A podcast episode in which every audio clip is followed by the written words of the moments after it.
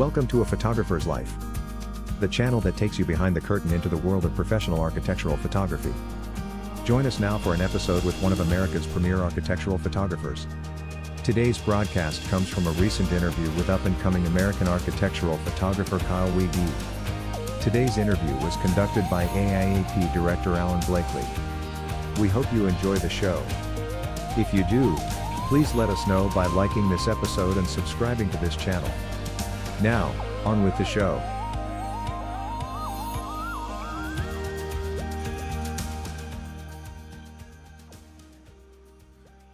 We're happy to welcome you to uh, this AIAP podcast interview. And today we're speaking with Kyle Wege of Madison, Wisconsin.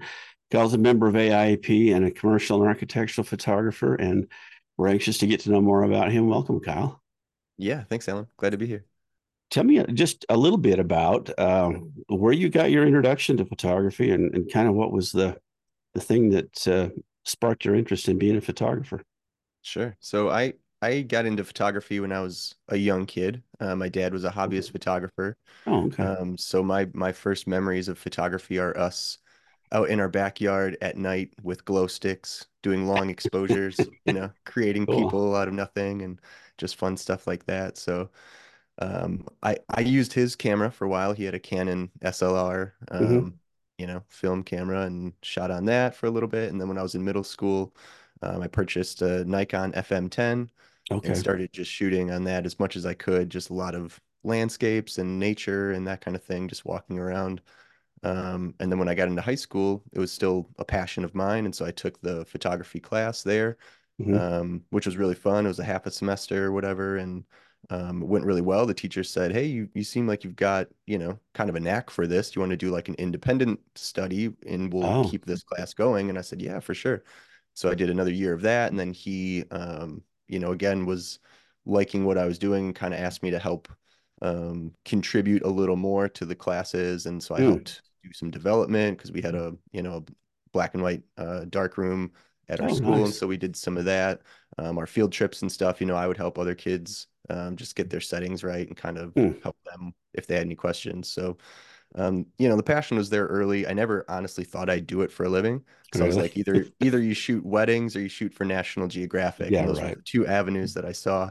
Um, and I never really thought either of those was going to be something for me. So I actually went to school for audio engineering um, in Madison Oh, and okay. uh, planned on, you know, doing live music or music recording in studio, that kind of thing. I'm a musician as well. So um, that tended not to really produce much work for me because I didn't want to move to Nashville or LA or any place like that. You know, I kind of liked being here in Yeah. the Midwest. And um, so, you know, eventually just kind of moved into being my my main role. Um, I, I never put a camera down and, you know, I had friends and family who were graduating high school and who were Mhm. getting married. And so I just kind of shot a couple of things here and there.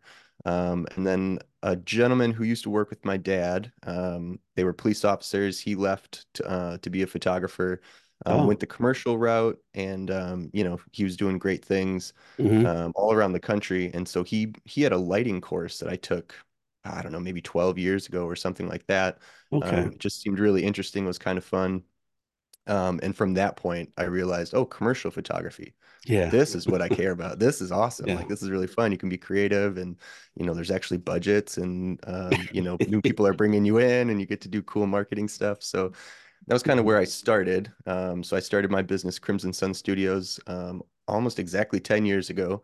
Okay. Um, and I was shooting all sorts of stuff. You know, I was doing um, some architecture, real estate, um, events, food, product, headshots, lifestyle, you know, everything that I could think of. Um, and just over the years, it's been narrowing itself more and more um, into Okay. architecture. And that's just the thing that I feel I like the most. Mm. Um, my skill set, I think, drives most into that. Um, you know, Mhm. I, I had done a lot of compositing in my early years just Oh, okay. it was really fun trying to make surreal scenes and um, shoot a bunch of different pieces in studio or wherever I was and then bring them Mhm. all together in, in post-production. And I feel like architecture can be a lot of that if you're blending Yeah. models and if you're doing lighting of different scenarios and you're trying to fix color cast between Mm. windows and interior lighting and stuff like that. It's all that same kind of skill set. So Yeah. uh, That, that's that's interesting. That's really true. Um, so you started out. I mean, you, as a as a commercial photographer, you you didn't ever go the route of the the retail photography situation, and and so who are your clients when you first started out, as far as commercial clients? Uh, did you work with ad agencies, or where did your business come from? Um, yeah, so most of it, um, like right when I started my business, I joined a, a weekly networking group. Oh, okay. Um, back in the day, it was BNI um, for Mhm. this particular group, and they're, you know, a national, international kind of organization that builds networking chapters all around. Yeah. Um, so that was a good, good initial placement for me because in that group there was, you know, maybe 20 other professionals, and I was the only photographer. Okay. So um, most of my work was direct to client, you know, so they would have um, needs to photograph their team, or Mm, they would want, um, you know, some shots of their building inside, or they wanted, um, you know, some shots of their menu if it was a restaurant there, or they would have connections um, to other people that they mhm. knew um, that were looking for photography. And that was really how I started to grow my client base and my Mm. portfolio. And then from there, it was just, you know, persistently moving forward and trying to build relationships in my local market. Um, Mhm. I've done some work with with agencies, but the vast majority of what I've done is direct to client. Okay. Yeah, that that I mean that, that whole business model has changed pretty dramatically since uh, since I started out as a commercial photographer. And uh, you know, when I started out, it was all agency work. Yeah, like, you just you didn't ever really work directly with any clients. It was all through agencies.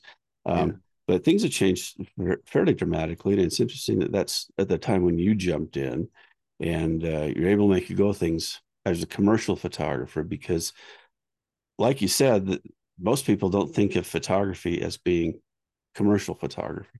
You know, they see these pictures every day in magazines and wherever else, but they don't realize that somebody actually gets paid to shoot those. So Yeah. uh, that's interesting. So it sounds like you had to develop a pretty broad skill set at the get go, uh, just because of the variety of clientele that you were shooting for. Yeah. Yeah, I would say that's accurate. Um, I mean, my interest in photography, um, you know, it stems from the base level of visual creation. Mhm. you know so just understanding composition understanding storytelling understanding lighting and how that affects i mean all of those things um, aid in the creation of any type of imagery no matter what you're trying to do so for me it's it's really fun to have the challenge of changing and moving through and having different things that happen um because then you know you're kind of trying to understand what does the client want what are we trying to Yeah. produce here who's who's going to see these and what is the influence what why does it matter um, and from there, you know, just to challenge yourself to create the most visually interesting and cool thing possible that, um, you know, checks that box and marks the Mhm. goal and gets them to their marketing needs that they that they want. So, um, you know, nowadays niche still into architecture. You know, I'm doing still plenty of things with those same clients, doing video and doing Mhm. lifestyle and doing drone headshots, um, Okay. time lapse, you know, all that kind of stuff. So it's all still different, but um, in terms of who I'm serving, I'm trying to narrow that down just to Okay. AEC. hmm Yeah. Well, you know, you described uh, a process there that you kind of went through rather quickly, but um, I think most photographers, uh, in order to get to be professional, have to go through that. But but a lot of them never never understand that process. Where and and you described, you know, that you're seeing what the client needs and try to create something that's meaningful for them and their clientele and and and their marketing purposes. But then you're also trying to contribute something that's yours and you know raise that up a level. Not you just you're not just documenting a building. You want you want to give them something that's that's artistic and there's a value added situation there. And um, to me, that's that's that's the key to being successful. Is Yeah. is understanding that I early early on I, I worked with a photographer and he would uh, he was doing work mainly with ad agencies um, and I only assisted him just a couple times but one of the things he did is after the client would leave then then he would pour over you know communication arts magazines and all kinds of other things trying to get something that would spark an idea so that he could do something that was beyond what the client had asked for or expected or or really needed but to kind of push it to another level and that became his brand and that's kind of always stuck with me and that's exactly what you describe in that process and so um, yeah I, th- I think that was really key and i just wanted to you know just rewind a little bit and and talk about that. Um, uh, let's just take a quick detour. You talked about audio engineering and and um, I, I have yet to interview anybody that's a member of AIP who was not also a musician and not and also not you know a, a fairly serious musician. Yeah, you know they it, it's not just uh, you know I do it just for fun kind of thing. It's I've done it and could make a living at it, yeah, that kind of thing. So I'm interested to to hear a little about that and how you got in, into audio audio engineering. And you know, Madison's not really a recording hub, but um, you're not far from Chicago, and there's a lot going on there. And yeah. but you didn't want to go that route. What what was the determining factor that tipped it towards photography for you? Um, well, mostly my interest in audio um, stemmed from being a musician in high school and playing a lot in, in okay. bands there. Um, and honestly, just being a real terrible student and not getting into any other colleges. and I submitted to a whole bunch of places and uh, Madison Media Institute, which is no longer a school for many mm. reasons. Um, you know, that was one of like two places that I got in. And I was like, oh, hell yeah, I'll just go there and learn about music. And, um, you know, and there I was a much better student. I, I placed, you know, towards the top of the class, close to a 4.0 for that. Yeah. Um, but it's like, you know, you, whatever you care about, you're going to put your passion into and yeah. general studies in high school, I didn't really care about. So, mm. um, so that was the initial drive. And I probably would have gone straight into photography if I would have realized what commercial photography was. And if I would have just started, um, you know, perusing photographers who I could assist if okay. somebody would have told me like hey this is something you could do and you can be self-employed doing this mm-hmm. and you don't even have to go to school like schooling doesn't really matter that much mm-hmm. especially in the days of youtube and digital and you know accessible stuff online the most valuable thing you can do in my opinion is go and assist with a photographer and you know just get that on-site um, kind of kind of knowledge which I was able to do, um, mm. you know, earlier in my career. I, I assisted okay. two photographers here in Madison for a number of years, and mm. those guys are awesome, and I highly respect them. And um, you know, they do great work, and that was part of part of the transition. Then was yeah, um, just seeing what that looks like full time. Well, I think there's some uh, there's some interesting parallels between music business and commercial photography in that, like you said. Uh, you know you can learn so much in school but you really need to go be with people who who do it really well. And mm-hmm. it's not my experience has been it's not something that you ever can learn in school. And um it's just not you know you don't teach it's not taught that way. I i know a lot of fine artists and um i don't know any of them that have a bfa you know, you know in in oil painting or anything like that. And um it's just something that you you seem to have an affinity for and i think photography fits into that category really well and um, the fact that you're a creative person means that you've got all these other outlets you know in uh, in music and things like this i understand you play bass is that yeah. uh, your bass player Yep, bass player, and, and normally I have it out here in my office, but uh, we had band practice a couple of days ago, and I haven't yet taken it back out of its case. So that's cool. Yeah. Um, yeah, if, if I didn't have my background softened, you'd see a B3 and a, Fender Rhodes, and you know, anyway, on and on and on. Yeah, oh. that's that's what I don't do for a living, but what I still do. But um, yeah, I, I think you need those creative outlets, and it's not always about making money. You know, you still hang on to it, and obviously, you still enjoy it yeah. Um, and I, I think creative pursuits outside of whatever it is you're doing for a mm-hmm. living, like if you do a creative pursuit for a living, doing other things can inform and change how you do every yeah. other thing.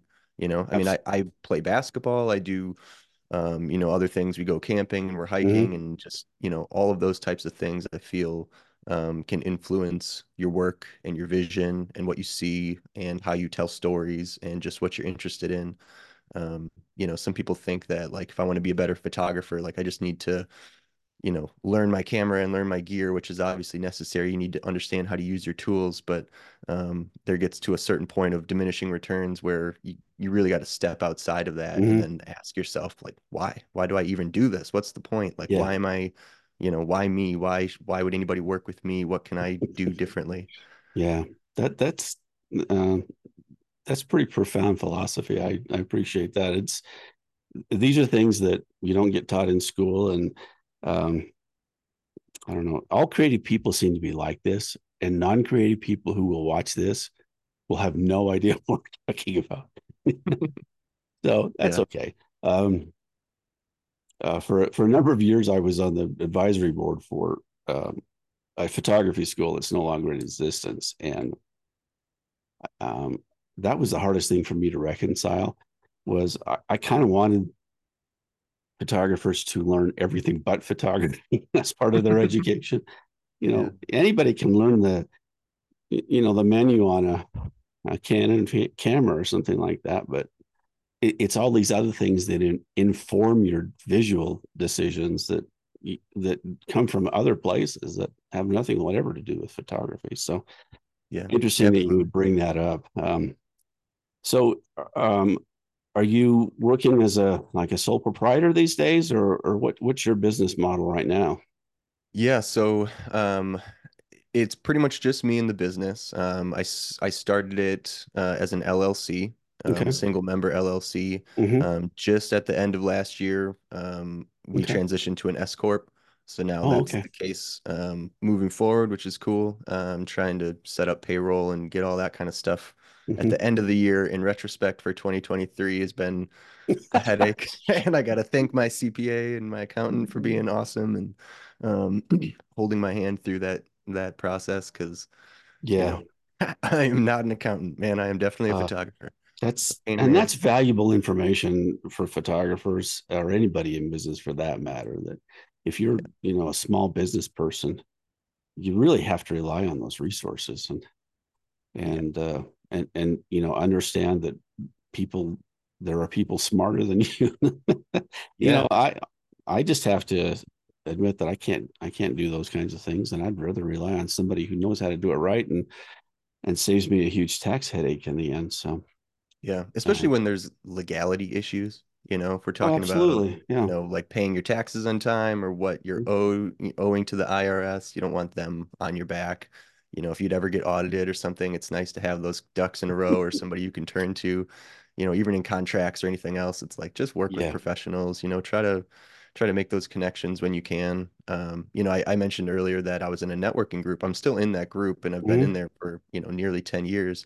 Mm-hmm. Um, I've made so many professional connections there. My CPA yeah. is from that that group. My okay um, insurance guy is in that mm. group. Um, you know, I know writers and graphic designers who have been in that group, uh, mortgage lenders and real real estate oh, agents okay. who have all helped me. And um, you know, there, there's just so much. If you're going to be in business for yourself, I would highly recommend joining something like that, whatever is local to you um, yeah. and just embed yourself into the community because there's people who can help and you're going to build great relationships of mm-hmm. folks that you can just text you know like my insurance guy like he and he and i are friends and i can just text yeah. him or call him at any time and he can tell me what's up and i don't have to file a claim just to you know understand sure. what's going to happen so yeah well and in our business too i mean there's a lot of times where you need a certificate of insurance in order to be on side of the property and yep. it's nice to just text that and have it go to to the yeah. property manager or whomever it needs to go to at that point. That's really important. I um, there's a lot of business resources out there that I I think photographers in general um, tend to be ignorant of, and they're usually always free. Mm-hmm. So, and the networking is certainly a, a really valuable part of that. So, as far as marketing, what kinds of things do you do on an ongoing basis to to bring new clients in or keep existing ones? Yeah, I would say the biggest investment has been um, developing a website that gets found on okay. Google and with SEO. Mm-hmm. And that is one thing I've done myself um, instead of hiring out or delegating to somebody mm-hmm. else, just because websites can cost a lot of money. Yeah. And, and know, I don't necessarily have working. a lot of money. yeah. So, you know, especially in the early career, um, you know, just figuring out how to do that, figuring out what you're looking at and what yeah. works for you, what kind of website you want to build. Um, you know, again, from the networking side, I, I met a guy um, who does website development and SEO, and he wrote a book um, called mm. The Holistic Guide to to Online Marketing. Um, and so I read that book cover to back and used all the tips that he that he had in there. Um, and it helped. Now I'm ranked on first page of Google for you know commercial photography, Madison, Wisconsin, architectural photography, time lapse nice. photography, all these things now mm-hmm. front page. So um, you know, I get a handful of inquiries every month just from that. Um, yeah, so that, has been great. That's um, huge yeah, obviously AIAP is awesome. Um, that website, you know, I, I've gotten found through there. I've got mm-hmm. clients that I've I work with now on a regular basis who who found me there. So um, appreciate that resource and highly recommend sure. everybody, you know, get listed and join mm-hmm. and, and, be a part of the organization. Um, and also LinkedIn, I think, is a really fantastic community Absolutely. for connecting, yeah. um, getting your work in front of people where it matters, where it's mm-hmm. going to get seen and appreciated. You know, I'm on Instagram as well, and that's another platform I like um, just to see photography and to um, yeah. get creative vision. But I wouldn't say that I get any work through there, nor do people really seem to care or connect. You know? No, I I, I agree 100 percent with that. LinkedIn is is the is the best tool for commercial photographers. Yeah, um, as far as you know, social media goes, anyway. Yeah. Um, yeah. And, and if you, you like know, doing your research, you, you can go to a company page and then just go to their people and then find the person who's listed as the marketing director or the business development person or their communications person. Just connect with everybody. And sometimes they won't connect, sometimes they will. And then that yeah. just opens the door. You know, don't sell them right away. Don't be that kind of person. Right. Just yeah. Just send them a message connection. and say, hey, I, I love what you guys do. This is an awesome, you know, awesome project that I see is getting worked on. Like, mm-hmm. you know, kudos. Keep up the good work. Just get in front of them. Yeah, that's that's a really important point, and I'm glad you brought that up. That just just the attitude of making connections with people without trying to sell them something. Um, I, am doing work next week for uh, a lighting manufacturer that I contacted on LinkedIn just with a, a little connection note that said, um, "I'm I'm available. I I really think your you know your projects are." Amazing. I'd love to be involved. Um, if at some point in the future that works, let, you know, let me know. Well, you know, now they've been a regular client for a number of years, and uh, I've been able to photograph some really amazing properties as a result. And all it was was just a simple little LinkedIn message, and I didn't say, you know, hire me right now. yeah. Or you need me, like the ones that we all get on LinkedIn. Um, but yeah, as a research tool, it's huge, and there are some plugins that you can get. Um, which I won't mention because LinkedIn doesn't like them. But um, there are some browser plugins that will allow you to extract email addresses and things like that. Yeah, definitely. From LinkedIn, yeah, you build your email list uh, for for direct email if you choose to do that. Yeah, and I think maybe those same plugins can work on um, like company websites and stuff too. Yes, I know that there's a couple that I I use um, where if I'm perusing their their site and they don't have a person's website listed or a, yeah. an email listed, mm-hmm. you know, you can click into there and it'll it'll scour and sometimes find it or at least give you um, the format of their company email so you can just kind of yeah. guess what that person's email is going to be. Yeah, you you you've cracked that code. exactly. Yeah, we all do that. I mean, yeah. Uh, do you do you um, do direct email at all? Is that part of your marketing plan? Yeah, I, I do not a ton of like cold emailing, mm-hmm. um, but enough. You know, every quarter I'm trying to find new folks that I'd like to work with and just, mm-hmm. you know, who's doing cool projects or who's who's doing good work. Um, and then just send them an email. And, you know, I've got some templates that I've saved that um, get changed out just depending on how I feel about their yeah. their response. You know, if some are never getting opened, then um, I'll change it up a little bit. I'll try to make it a little different, maybe mm-hmm. shorter, maybe um, more directly you know given to them in terms of mm-hmm. language and projects and stuff like that but um, yeah i would say the the percentage of um, clients gained from cold emailing is pretty low um, mm-hmm. but there's been successes from it for sure a couple uh, a good handful of clients that i've gotten mm-hmm. just from doing that so yeah I, I would say the same i it's not where the bulk of my new business comes from but um, it's it's enough new business that i continue to do it so yeah, uh, it's it's certainly well worthwhile. Um, talk to me just a little bit about your working process as far as um, you know when you license image to, to a client or uh, to multiple clients and things like that. Um, is is is the licensing um, equation is that a big part of your your uh, initial bid or just just where where are you on that and how do you explain that to people Yeah, for sure. So this is something that um, has changed a lot in my, you know, 10 years of doing this professionally. hmm Um, when I first started in commercial photography, I didn't really know what licensing and usage was. hmm Um, and then, you know, a number of years ago, probably seven years ago at this point, um, I found the F-Stoppers tutorial, Monte Isom, and making Yeah, real real sure. money with commercial photography. And that blew my mind. It just exploded it all over the room. And I thought, wow, this is amazing. He goes into licensing and usage and they go they go over invoices and he's talking with art directors and creative people. And um, from there, it changed my entire business model, and I got a licensing agreement and just started, um, you know, understanding more about intellectual property and copyright Mm-hmm. ownership and all that kind of stuff. Um, and since then, I've been a, a big advocate for it because as hmm people who create intellectual property for advertising use, you know, there's value to that. There's value in the creation of it, and there's value in the usage of it. So um, that's been something that um, I've put into place in my business, is in many places as I can. Um, and it's a, a topic of conversation for every new client. Um, and it's sometimes you feel like you're walking a tightrope in order to you want to you want to make the, Oh the yeah. client relationship good. You don't want to make them mad. You want to um, make them understand the value and still pay for what it is that you're hmm asking to pay for. And um, you know, a way, that I've gone about it because my my initial licensing agreement included pretty much everything for my contracting client.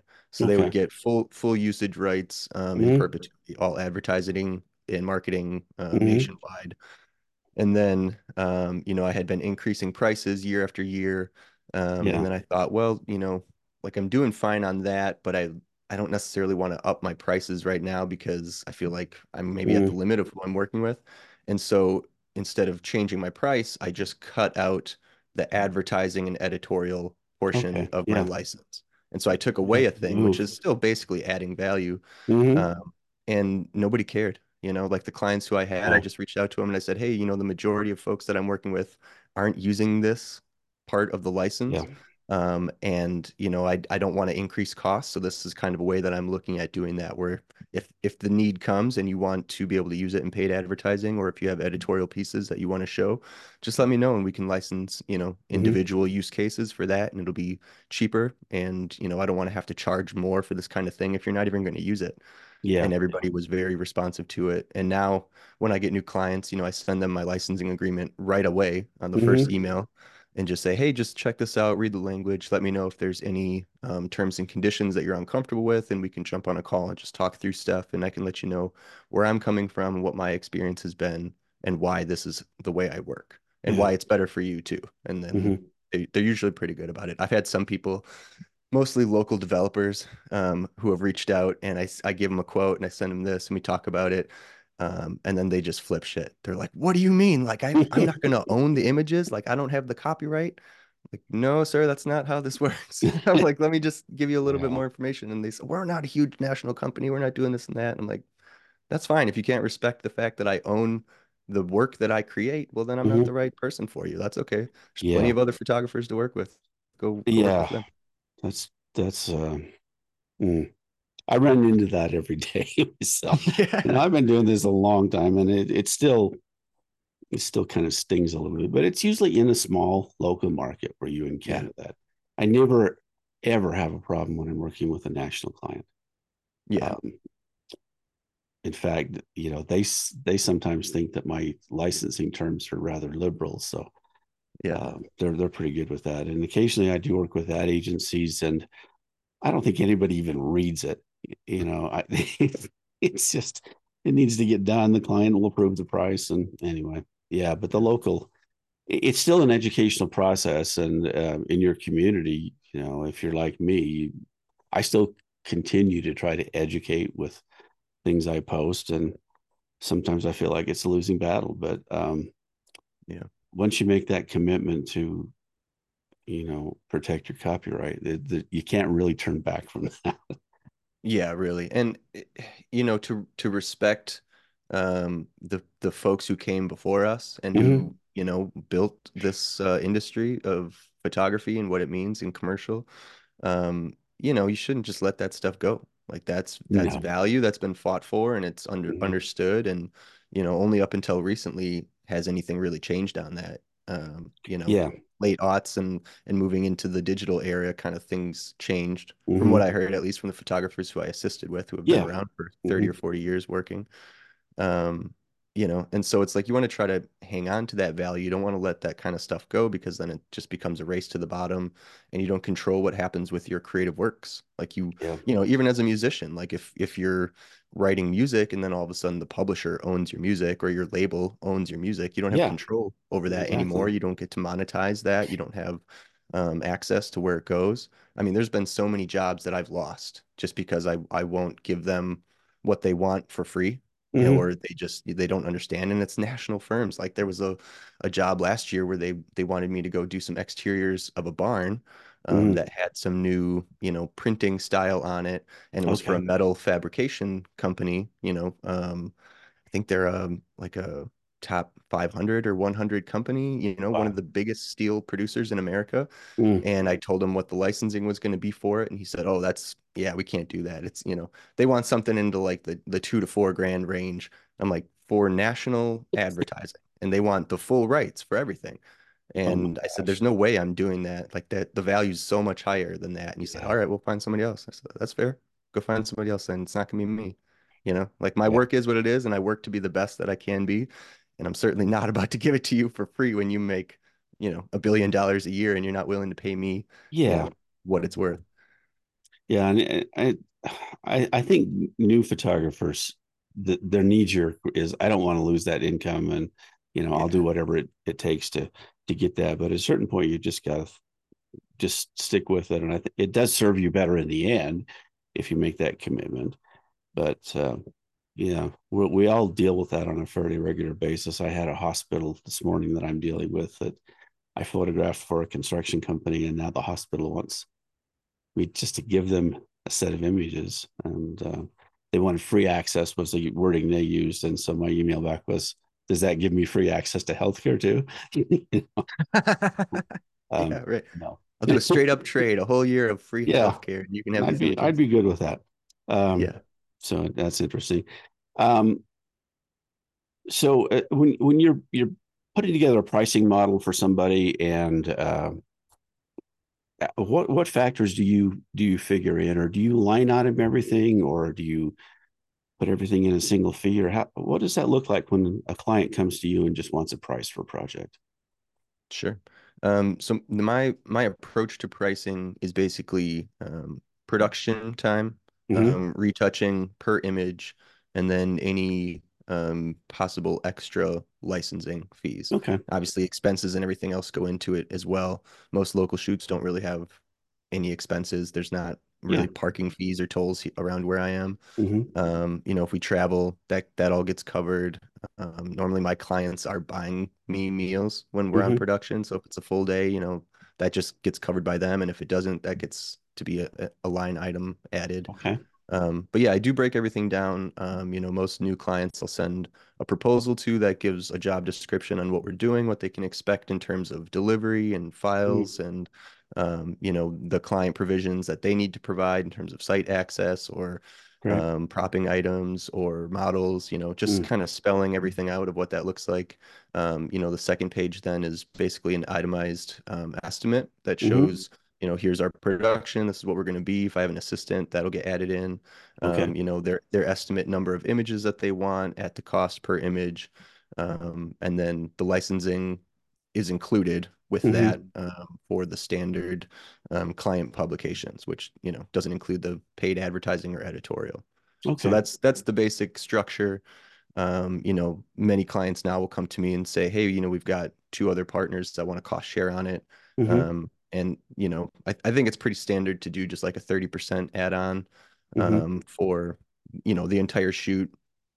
Um, I don't necessarily always add 30% on to the expenses. It's Mhm. usually just the the portion that it took to produce the shoot, which does also include my assistant. Yeah. Um, so that that'll get added on, and then the entire cost gets divided, um, you know, evenly. Okay. Yeah, that's um that sounds like what most people that I know in in the country are doing these days and um you know, pretty good business practices that um do you require a deposit from anybody when you uh, first do a shoot or you know, for new client or anything like that? Yeah, I, I used to not, and I I don't for everybody. hmm Um, but depending on what the shoot is, if it's going to be a bigger shoot, if it's a new client, um, I definitely require 50% Okay. um advance payment. I don't say it as a deposit or any a retainer because Yeah. I don't want them to think like, oh, well, if we don't do it, you're going to give us the money back because that's not what it means. It means you're going to pay me to hold the date, and then this is what it is. And yeah, if you if you cancel, well, you know, in my in my terms and conditions that you sign with the estimate, hmm um, it says that, you know, basically you're going to owe 50% of the entire budget anyways. So you've already given me that. So I'm not going to refund that to you hmm if you wasted my time or if you cancel right before. Um, yeah, Yeah. And and that happens occasionally that you have to enforce that, but my experience has been it's not very often. Equipment wise, um, where are you right now as far as what you're what you're working with, cameras and lighting and things like that? Can you kind of give us an Yeah, idea what, what it is that you sure. use to make it work?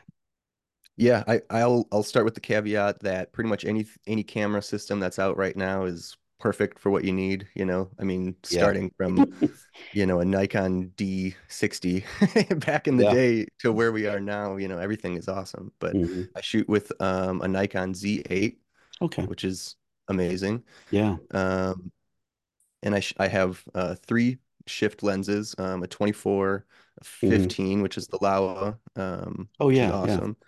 Um, and then a, an old Nik Nikkor 35 shift from the 70s I still have that one of those. I love that I lens. Yeah, I found it on eBay for like $170. The Yeah. pictures looked super clean. I was like, oh, I'm gonna take a chance on it. And it came to my door and it's just beautiful. It's absolutely beautiful. Yeah. It works great. I mean, there's a little more chromatic aberration than with newer Yeah. lenses, but I hmm mean, you can fix that stuff so easy now that like hmm it's really not an issue. Um, It's such a nice length to have.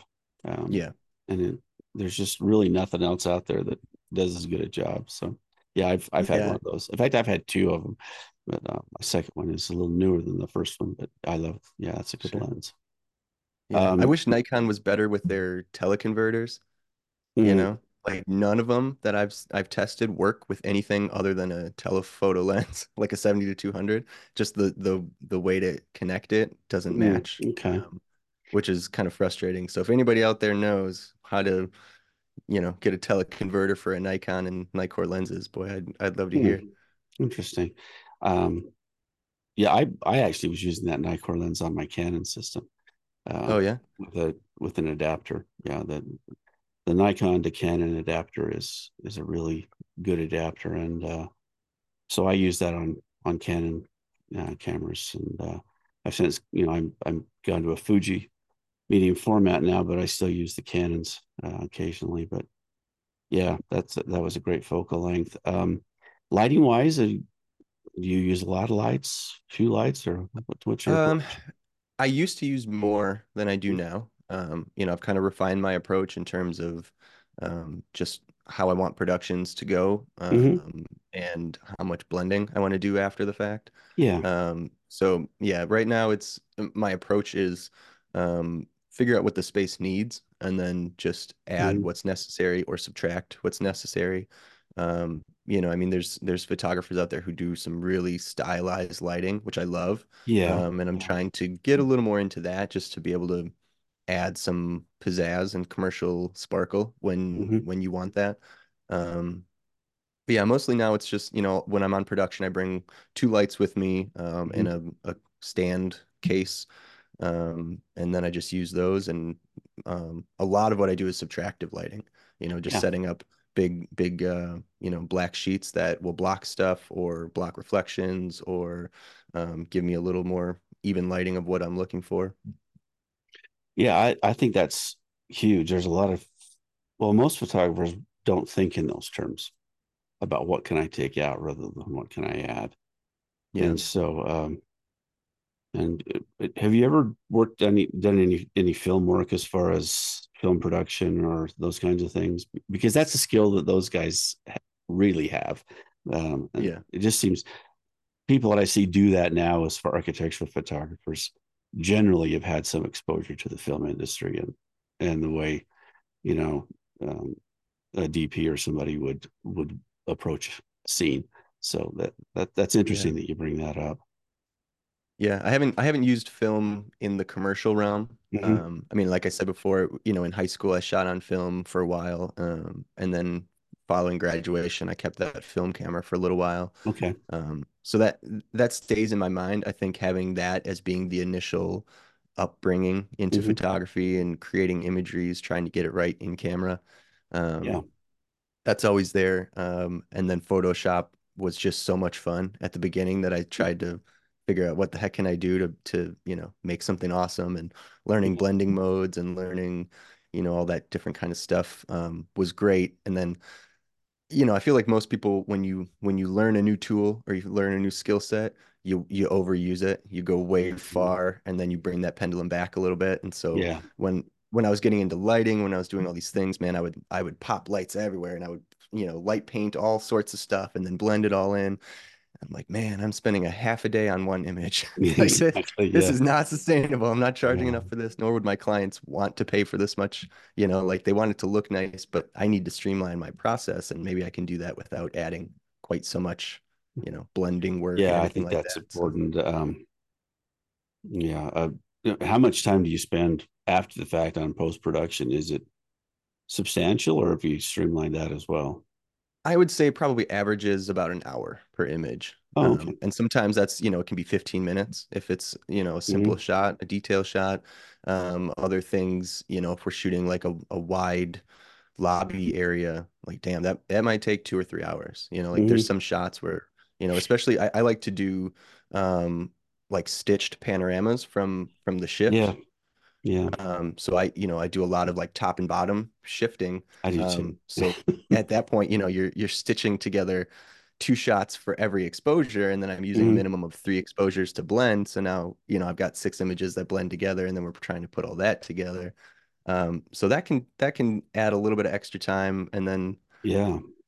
yeah, as soon as you gotta, you know, make pen selections around stuff, if that's a hmm complicated scene, that can be really difficult. And, you know, I've I've tried to to be smarter in terms of using like um, color range selectors to help minimize Oh, okay. coloring. And hmm um, you know, I, I use luminosity masking and, and frequency separation on hmm nearly every image that I edit. And I think A lot of um, time saved there if you do that. Yeah.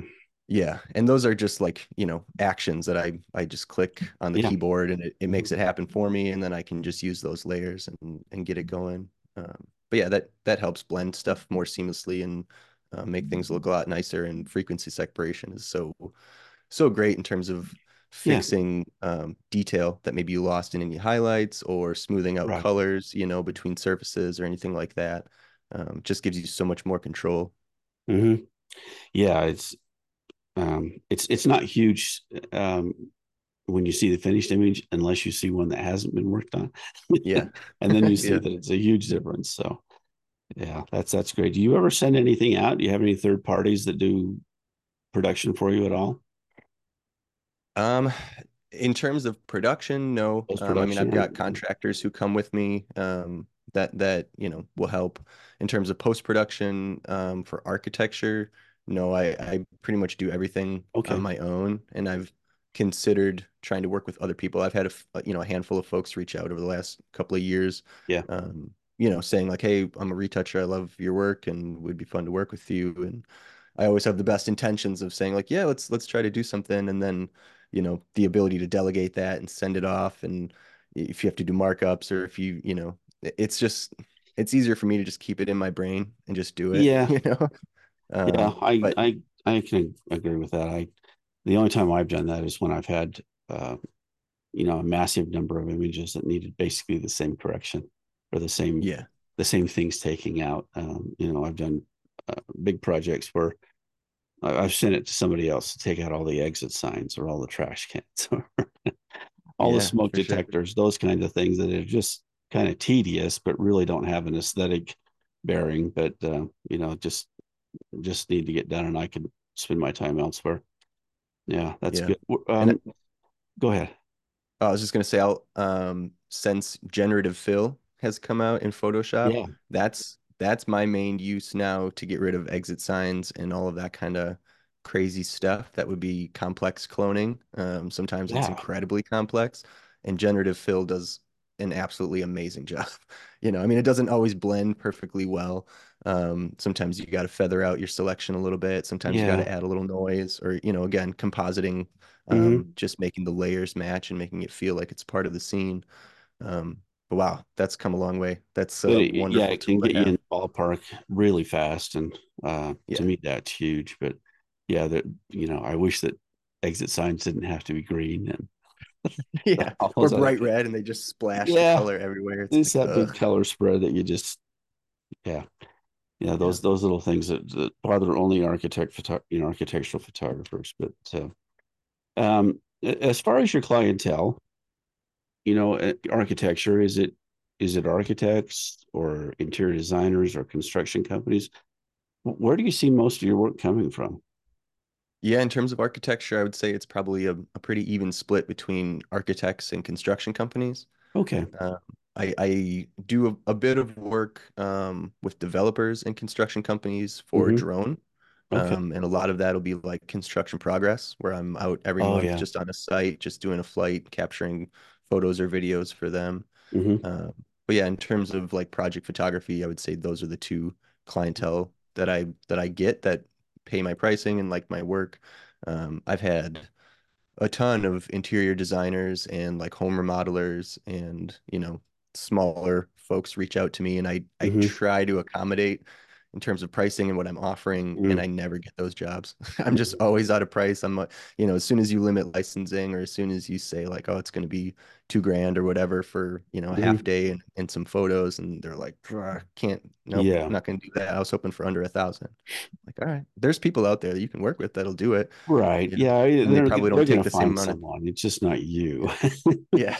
uh, and that you know that's that's that's not a bad thing. But uh, at least you know if they have to refer somebody to a high end architecture photographer, your name's the one they're going to remember. So that that's a Yeah. good thing as well. You mentioned that you do um, a lot of drone work and and video. And um, can you kind of give us an idea what that's like as far as your work mix and um, how much of that you're doing? Yeah, I would say anywhere from, you know, 25 to 40% of my work is probably in in the drone or the video realm. Okay. Um, and over the last two years, um, you know, like doing produced video work has taken a big uptick. Mm. Um, you know, I've had some training in video. Um, like basically when I started my company, I was also working with um, my friend's commercial video company, Oh, okay. they they taught me a bunch in terms of camera movement and codecs and editing and that Yeah. kind of stuff. So that so that was really nice. Um, and then I've just kind of taken that knowledge and applied my architectural thinking and Mhm. visual um, composition Yeah. um, into the into the realm of of video. Um, and it's been good, you know, just trying to tell stories in a different way. Mhm. Um, you know, doing interviews with people that that's been really fun too. Um, because Yeah. I've taken on the role of director and um, Yeah. interviewer, and so like I get to be more involved in to telling the story and understanding and just devising um, questions that might bring things out that um, might not have otherwise gotten brought out. Mhm. So Yeah, I, I that's that's a huge point, um, and you know, such a great add-on for uh, an architectural photographer because I think architectural photographers like yourself, they they tend to understand a project in a way that that just somebody coming in with a video camera is not going to really understand. And so, the fact that you say that you direct those interviews and that doesn't surprise me, you know, because Yeah. um, you'd be the one that would be able to ask the intelligent questions and and, and really get to the story of what that that building is about or that project or whatever. So Yeah. And no one else is going to have a better holistic view of the end Yeah. product than Mhm. me, right? In terms Yeah. of like, uh, what do we need for editing? What is the final piece supposed to look like? What's our message that we want to say? Mhm. And so if I'm the one asking the questions and they give me an answer and I say, hey, I like I can, am thinking in my mind that's really close to what I want. Let's push a little bit farther into that so I can try to get the the soundbite that I'm looking for. You know, Yeah. if my client is interviewing them, they might not even have that consideration. right. And I've I've done shoots in the past where it's like panel discussions, and I'm not the one who is directing that conversation, and they're talking over each other, and it's like, well, that was a great soundbite, but I can't cut that out because there's three other people all laughing and talking together. Like Yeah. that in its in its isolation is going to sound weird. So, um, being able to have that kind of control is really nice in terms of Mm. telling the story better. That's great. Yeah. And you do your own editing as far as the video goes?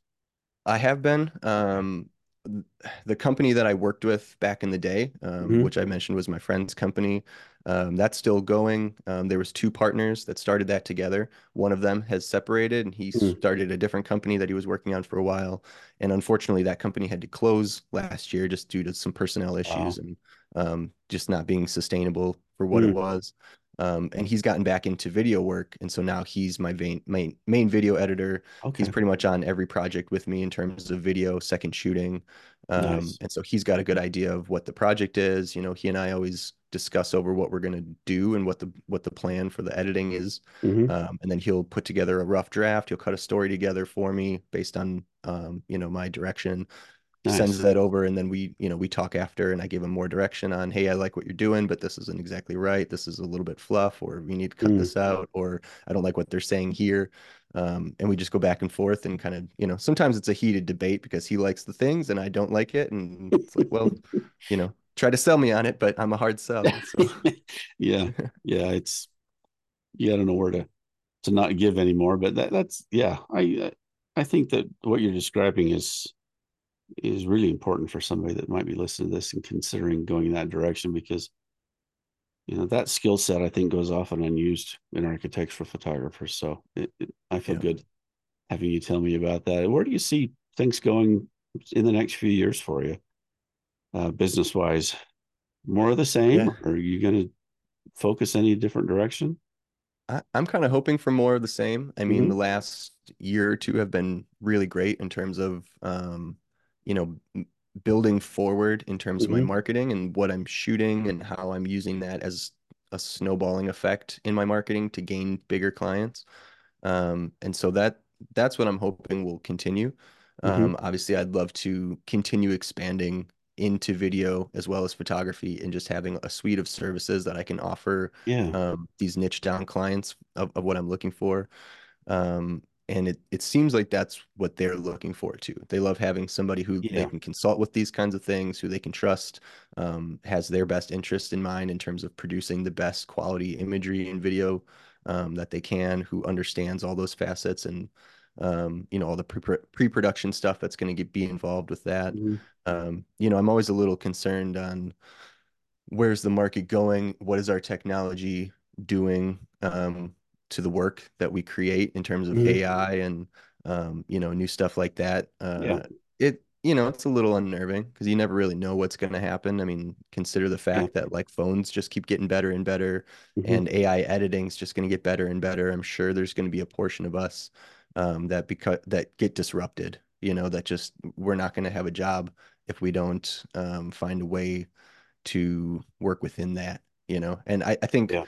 architecture isn't the the fastest moving um, front of the line No. technological change. They No. they you know it seems like it, it's a little bit slow. Even introducing video seems a little Mhm. slow for some folks. Yeah. Um, so I'm not necessarily worried about that. Whereas in terms of, you know, commercial work for agencies, like they might just Mhm. not even hire photographers if they can just take concepts and just create it out of AI and they can take a picture of the product with their phone and then have it get brought in and they can do color correcting and just they, you know, type a prompt into whatever image generation thing they're doing. And I mean, that'll be the first spot I think where much of the work gets displaced, but we'll see. I mean, there's there's people that are talking about like, you know, what's again, what's the value? Like, you know, is is human made going to be like a stamp of approval? Well, like this is handcrafted, not Mhm. AI crafted, you know? I'm not really sure. Well, yeah, I've I've had some conversations recently with people in other industries about Okay. this. You know, most especially advertising and things like that. And um, you know, the takeaway for me was is that uh, photographers, uh, good photographers, are still going to be hired for the way that they see things. It's Yeah. not about the technology that they use to create that image or how that image gets created.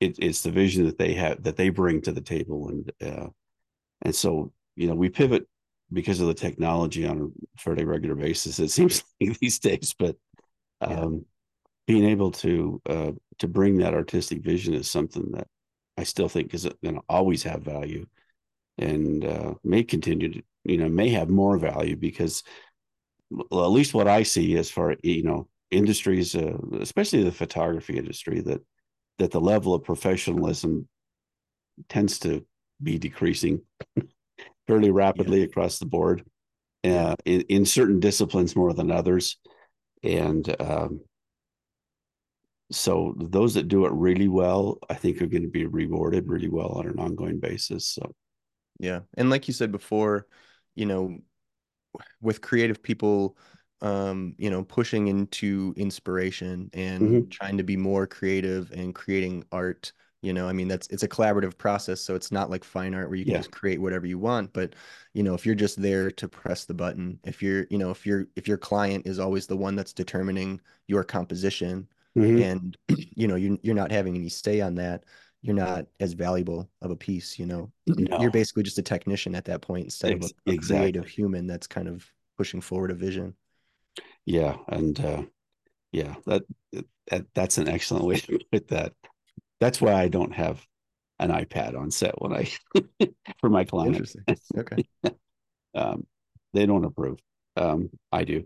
So yeah, yeah that's uh see, and for me, I, I do have an iPad mm-hmm. and it's a collaborative process. Mm-hmm. Um, mm-hmm. but almost everything I do is some t- some sort of selling or negotiation. And I'll mm-hmm. even show you this. This is a book that I mm, that I've oh, okay. read and am rereading. Oh, okay. Um, just in terms of um, understanding more communication and negotiating and trying to um, deliver the message you're actually trying okay. to have delivered, you know, because mm-hmm. perception is a crazy thing. I th- I could be saying something to you and you're not hearing what I think I'm telling you. Exactly. Um, you know, so if I'm on if I'm on set with somebody and we're making something collaboratively, I want to make sure obviously it works for their marketing, so they need to be able to to mm-hmm. sign off on it, in my opinion. Um, but if they say, "Oh, well, I'd rather have this," or "Can we include this?" That's where I'm going to say, well, you know, this is why I'm not doing that. And these are the reasons mm-hmm. why. And if we back out and shoot something like this, you're going to lose this. We're going to maybe have to go wider and then everything's going to get distorted. And so at that point, it gives me an opportunity to show them I'm the expert. And then yeah, that builds even more trust. And then they go, oh, okay. Sure. Well, yeah. let's let's Kyle roll with this and let's see let's see what we get. And they're always happy with it yeah that's that's the important point is that you you've got a reason for what you're doing. I mean it's not just a random place that you stuck your camera. There's a there's a real reason why you are where you are and with the lens that you have and the composition that you have. So um and it, as clients get to know us better they they trust us more on things like that. And um, it's just a it's an ongoing process i think and we both learn from it. And the, the, the oldest and best clients i have don't even show up anymore. So that to me, that's a, a huge uh, vote of trust for me because they just they they give us the, the project and I do it and we're done. Yeah. So absolutely it works out fine. Kyle, it's been a pleasure talking with you. Um, you've given us some really good insights here, and um, um, even though you don't have white hair, you're a very wise man. And uh, thank you. Appreciate it. Uh, I mentioned you know, before we went on with this podcast, I mentioned we wanted to have somebody on that didn't have white hair, and uh, I just feel like the art industry of architectural photographers is kind of aging out of the of the business, and so it's just really refreshing to see somebody with your talent and uh, and drive and success um, in, in this business. And uh, wish you all the best. And uh, again, thanks for coming on and sharing this time with us. Yeah, thank you. I appreciate all of that. Um, if if anybody would like to connect, shoot me an email. It's contact at crimsonsunstudios.com. I'd love to hear from you. I'd love to chat with people. You know, anytime photographers can help each other out, I think is a, a great opportunity. We can all learn from each other. Um, and that's one of the things I love about these podcasts that you've been putting out and the group discussions and the individual series and, you know, all of the gear kind of stuff that you've been putting focus on is great. So please keep doing what you're doing and I'll Thank keep you. tuning in. Um, and this is an awesome community to be a part of. So thanks. Thanks, thanks Kyle. I'll, I'll put your information in the, in the description of this and uh, on the podcast and the video. And uh, we'll look forward to you again at a future meeting. All right. Thank thanks. you very much. This has been another episode of A Photographer's Life. If you've enjoyed this program, please let us know by liking this episode and subscribing to this channel. A Photographer's Life is brought to you by the Association of Independent Architectural Photographers. This episode is copyrighted, and may not be used in full or in part, without the written permission of the AIAP. Please join us again soon for another inside look at the world of professional architectural photography.